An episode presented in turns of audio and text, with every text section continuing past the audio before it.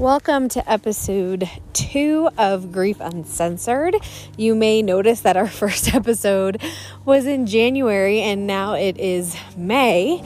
Uh, my original intention was to have a new episode every month, and what I discovered is that grieving takes up a lot of mental and physical capacity. And so I've given myself time to just process the last few months, and now I'm going to come to you with an episode, a compilation kind of of where I've been and where I think I'm going, and things that have worked for me um, in this process, and just some of the beautiful lessons that have occurred. Um, essentially, I've always preached that you need to have a plan, you need to have a roadmap for you for your life. And the thing that has worked for me consistently is having routines and structures and plans set in place that are going to work for me no matter what's going on in my life. So, before my mom died, I had a super dialed in morning routine. That was really helpful to me because last year, before she'd passed, I had this goal of spending more time in California, knowing that um, time on this earth is limited. And I've known that for a very long time. I, um, you know, started experiencing death at a pretty early age and then started experiencing traumatic death at an earlier age murder, um, death from AIDS, death from cancer, just so many things that really shaped my mind into understanding that our time here is not processed or is not promised. And it's interesting because I just went to a personal development conference, which I'll be sharing some tips from that in here. And Brendon Burchard is someone who I admire and follow. Um, and I use his frameworks through Growth Day to help me stay on track with my own healing, progress, high performance, and sharing my gifts with the world. And so, um, one of the things he talks about, which I didn't even know there was a word for it, this is just how I've been living my life, is mortality motivation. And that's essentially the knowledge that our time here is not promised, and then making a plan, keyword plan, to do something about that and to live intentionally every single day. And when you live intentionally every single day, you tap into the practices that help you become the best version of yourself. And so I'd like to share with you some of my practices, some of my process, some of those really low moments that I had to pull myself out of to continue moving forward because like I said, you don't get over the person who passed away. You don't get over your grief, but you grow around it and you learn how to um, live with it in your life. And um, the practices that I'm using are helping me to do that. And so, coming back to the morning routine, um, last year, again, I think I shared this in the first episode, it was just such a blessing that I had this inner knowing that I trusted that said, I need to spend more time in California. So last year, my grandmother was turning 80, my mother was turning 60. My mother died four months after her 60th birthday. I was in California almost every month last year, which gave me this proof. Because if we look back on times in our life we've been able to do something, that's really helpful in moments that we've been discouraged um, really helped me to see wow, how much time did I actually spend in California last year? And it was 33% of my year was spent there. And so I was like, if I can do 33% this year, kind of willy nilly without, you know, total systems and structure, what can I do in 2023? So before my mom had died, I had already set the goal of being 50 50 in California and Colorado. And I'm essentially tracking to do that now. And what I didn't know then was how much I would need it now. So sometimes we have this inner knowing, this idea, this thing that's inside of us that's like, I need to do that. And maybe it's like I said, for me, living in California and Colorado, maybe it's writing a book, maybe it's starting a podcast, maybe it's starting that conversation with the barista at the coffee shop that you think is attractive, you know, but you have this inner feeling, right? And so many times we have that feeling and we ignore it, we ignore it, we ignore it because we get stuck wondering how in the heck am I ever going to do that? And so, one of the things that I always tell my clients and myself is that once you have something that's such a clear why to you or such a clear knowing, put it on your list, go for it. Don't worry about the how, just worry about how big that why is for you. So, 2022, didn't know my mom was going to die, but I knew I needed to spend more time in California. So I started going back and forth between California and Colorado, and I had this morning routine. And my morning routine started with waking up, saying thank you to God that I was breathing and that I was alive, diving into a daily devotional, which I do with Joyce Meyer, getting up, drinking what I call babe juice, is a mix, which is a mixture of my pre workout, hydration, and collagen.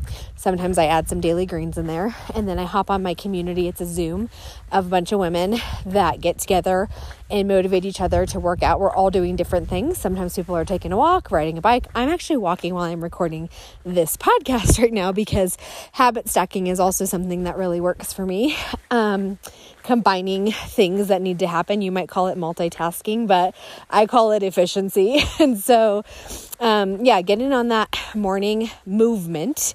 Um, and then um, journaling gratitude, checking my schedule, which I time block every week, and then moving on with my day. So that was such a beautiful touch point to have, whether I was in California, Colorado, Texas, Arizona, like wherever I was, because I ended up traveling quite a bit.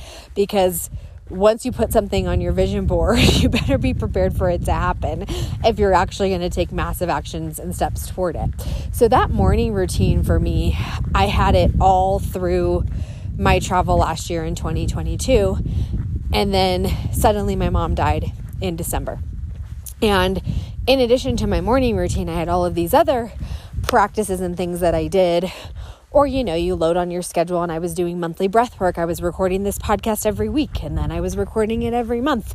And then I was missing it a couple months at a time because I didn't have the capacity for it, because emotionally I was not in the place for it. But what I could do was stick to those couple simple things in the morning. So even after my mom passed away, I gave myself, I want to say, a week about where if you've ever lost someone close to you, you know that the first couple of days are just a fog and a haze of to do lists, of like mortuary planning, talking to people, informing people. You don't have time to like think about anything regarding your goals, yourself, how you want to show up in the world. And so I gave myself that time to sleep in on days I needed to, so I didn't set the alarm, or I was taking a lot of naps because I was just so devastated. All I wanted to do was sleep. But I did every morning wake up, say thank you, pray. I moved. I went on walks around the lake. So it didn't look like maybe how it looks when I'm really high functioning, but I still had those touch points just to remember hey, this is me. This is who I am. This is what I want. I don't have the capacity for this right now, but when I do, I want to remember who I am. I want to come back to the to, to this structure. Um, and so I had this knowing that I wanted to be in California. When my mom passed, my dad said, "Wow, it's almost like you knew." I didn't know my mom was going to die, but I trusted the inner knowing that I needed to be in California. Well, has my plan to be in California 50 50 changed now that my mom's gone? No, it's that much more important to me. Um, another thing that happened after my mom's death um, was obviously like sometimes death brings people together, sometimes it pulls them apart. And I think that now more than ever, my relationships with my sister, her husband, my dad, my grandparents, my aunt, the people in California feel so much just more important. And part of my healing process has been being able to be with them and have that touch point with them every single month. Being able to visit my mom, who's buried in California right behind my grandparents' house, going there to be with her. My initial goal was to spend more time with my mom before she passed and I'm not going to get that time back. But what I can do is live intentionally and make meaningful time with the people who are here and go and visit my mom and grieve in a way that works for me. And I'm able to do that because I followed that inner knowing. I have that 50 50 time. And another thing I didn't know was going to happen um, after my mom passed, I went to get a memorial tattoo. I have lots of tattoos. My aunt even said she was like, uh, we were all wondering when you'd get the tattoo for your mom. Um, and I, my mom wasn't a huge fan of my tattoos. I'm the only child in the family that has them of four siblings. And I've just kind of always marched to the beat of my own drum. So, long story short, I go to, it's Christmas Eve, and I'm devastated. And Christmas is canceled for obvious reasons. And I'm just looking for anyone who will tattoo me and no one's available on the holiday, and that's fine. And but the one person who did reach out to me um, is my now boyfriend, and we met because I put out the feelers. He responded. I said, Hey, my mom died. I really want this memorial tattoo. I sent him a picture of it. It's a moose because um, my grandfather called her Moose because of her large size when she was born. And so I go to get my tattoo. Well, the, he messages me and he's like, I'm so sorry it's Christmas Eve. I'm not here. I'm actually with my family because I'm going through a similar thing. My dad's sick. I also believe that the universe and God put people in your place and in your path for a reason, and it's important to pay attention to that. So he says, I'd love to do this tattoo for you. Can you wait a couple days? I said, Yeah, I had a good energy from him. It felt right like the right thing. So I was like, Okay, I'm gonna wait.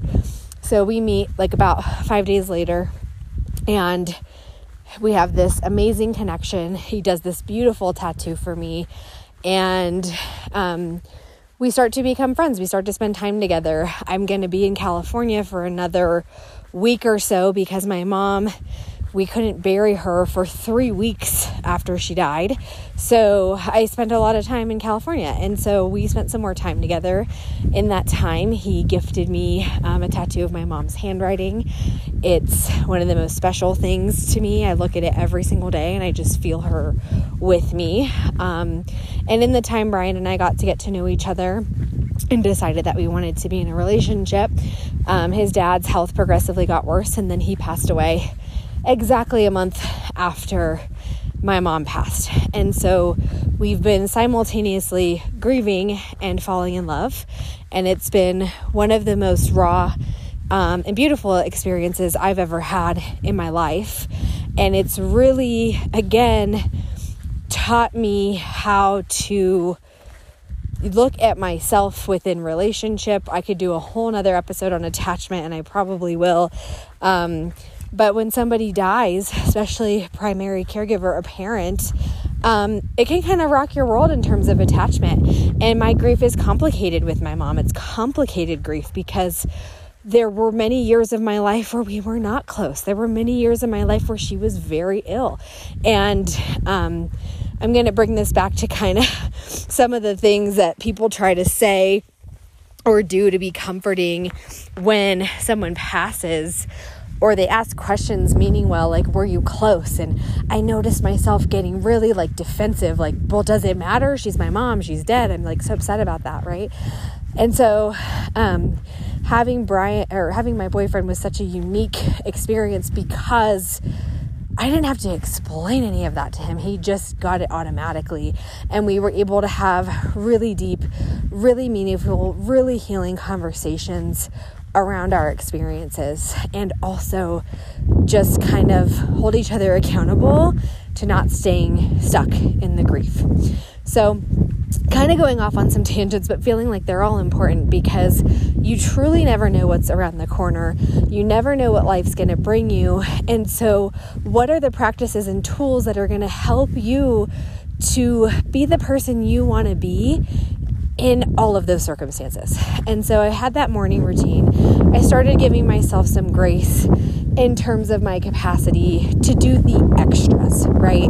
And the extras are still things that move the needle toward where I want to go and who I want to be in various facets of my life. And, um, but to the grieving process, they weren't totally necessary. Um, I have a therapist. I go to a beautiful program called GriefShare. It's a nationwide program. It is through the church. It is um, religious foundation based, but anyone can go. Um, the facilitators are so wonderful. They always just say if religion is not your thing, then um, just leave that part out um, in the process. But being able to share and connect with other people going through what you're going through is a really helpful tool and just was such a good reminder to me when I, I, have this mortality motivation that's like, I have to do this, I have to do that, life has to be meaningful, I'm lifting up these high expectations. It's like, whoa, girl, your mom only died four months ago it's okay to slow down. It's okay to not have the capacity to do all of the things you want to do right now. You're on the right track. You'll have the energy, you'll have the time, you'll have the space when it's right because that why is there, that inner knowing is there, and nothing's going to take that away from you. So take the time you need to do what you need to do, even when it's uncomfortable, even when it's hard, to make you that much stronger and that much more present as you heal. And so I took some time, and thankfully, because I've always known my long term trajectory is to do big things and to help hundreds and thousands and millions of people, um, I gave myself a break. And then in Aug- in um, April, I went to the Earth Day seminar in um, in Texas, in Austin, and it was such a beautiful time to kind of emerge from this shell of grief um, to see some speakers I'd been following. I was listening to daily podcast even you know during this grieving process um, personal development things that were healing to me. And um, ed mylett is one of my favorite speakers on earth. Um, his book the power of one more changed my life. I already knew i loved him but his book just really pushed it over the edge for me. And he was speaking at this conference. And I love Brendon. and I've gotten to work with him before. Jamie Kern Lima was there. She's amazing too. I've seen her at Tony Robbins. There were a couple other folks that I had the pleasure of seeing speak before, but I'd never seen Ed in person. And so for me, it was like, even if no one else had been there, going there for Ed was going to change everything for me. And it was such a beautiful reminder and such a healing moment. Um, Ed talks about this often, and his dad was an alcoholic until Ed was a teenager. And so he grew up knowing how to read a room. And when you grow up in traumatic or unstable situations, you grow up knowing how to read a room. And I think that that's been large in part um, part of my gift in terms of being able to be a social worker, a therapist, a healer, a coach, is being able to understand the emotions of the people around me. And so hearing Ed, this person that's doing the things that I want to do, that's up and helping people and sharing his heart and sharing his truths and just being authentic, the good, the bad, the ugly, all of it um, is so powerful to me. And he's one of those speakers that talks about, you know, I don't have all these certifications, qualifications, etc. to be this person to help you. The only qualification I have that he says is that he's the son of an alcoholic and that he endured really painful situations in his life to become the man that he is today that then gives back in service to his community and to others. And one of my favorite things that he always says that I just, it sticks with me and I repeat it to myself so often is God doesn't call the qualified, He qualifies the called. And so many times in in life, we disqualify ourselves based on our life experiences, based on shame, based on guilt, based on things that we're not proud of. And we disqualify ourselves from our gifts, from helping others.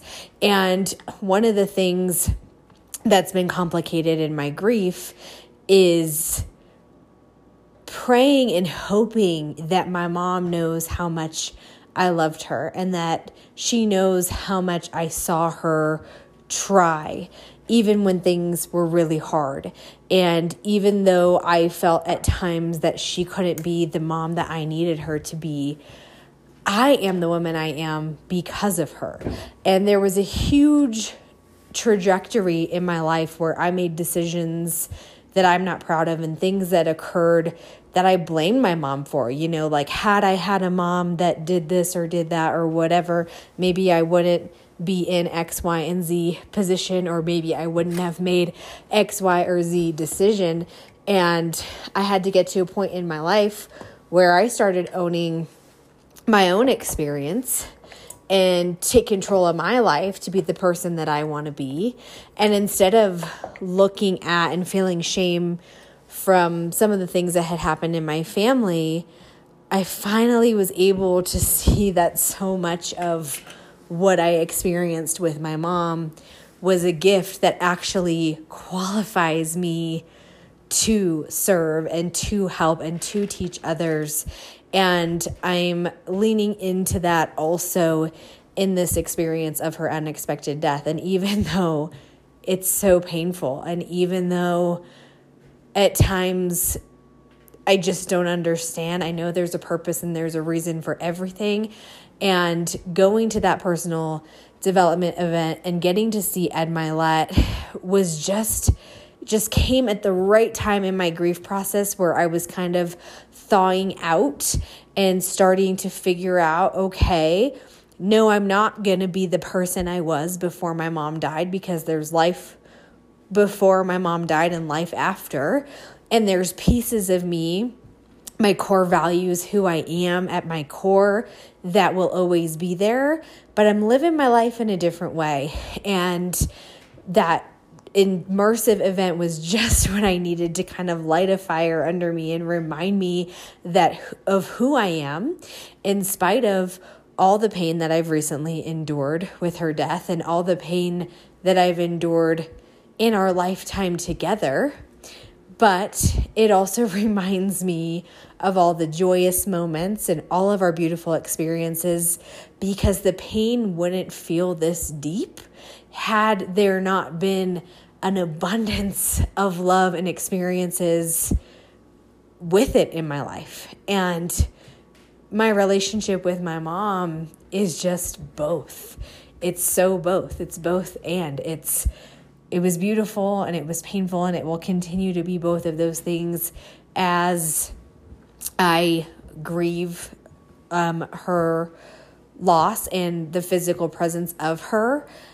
But I also am using this opportunity to make meaning out of our life together, out of my life after her.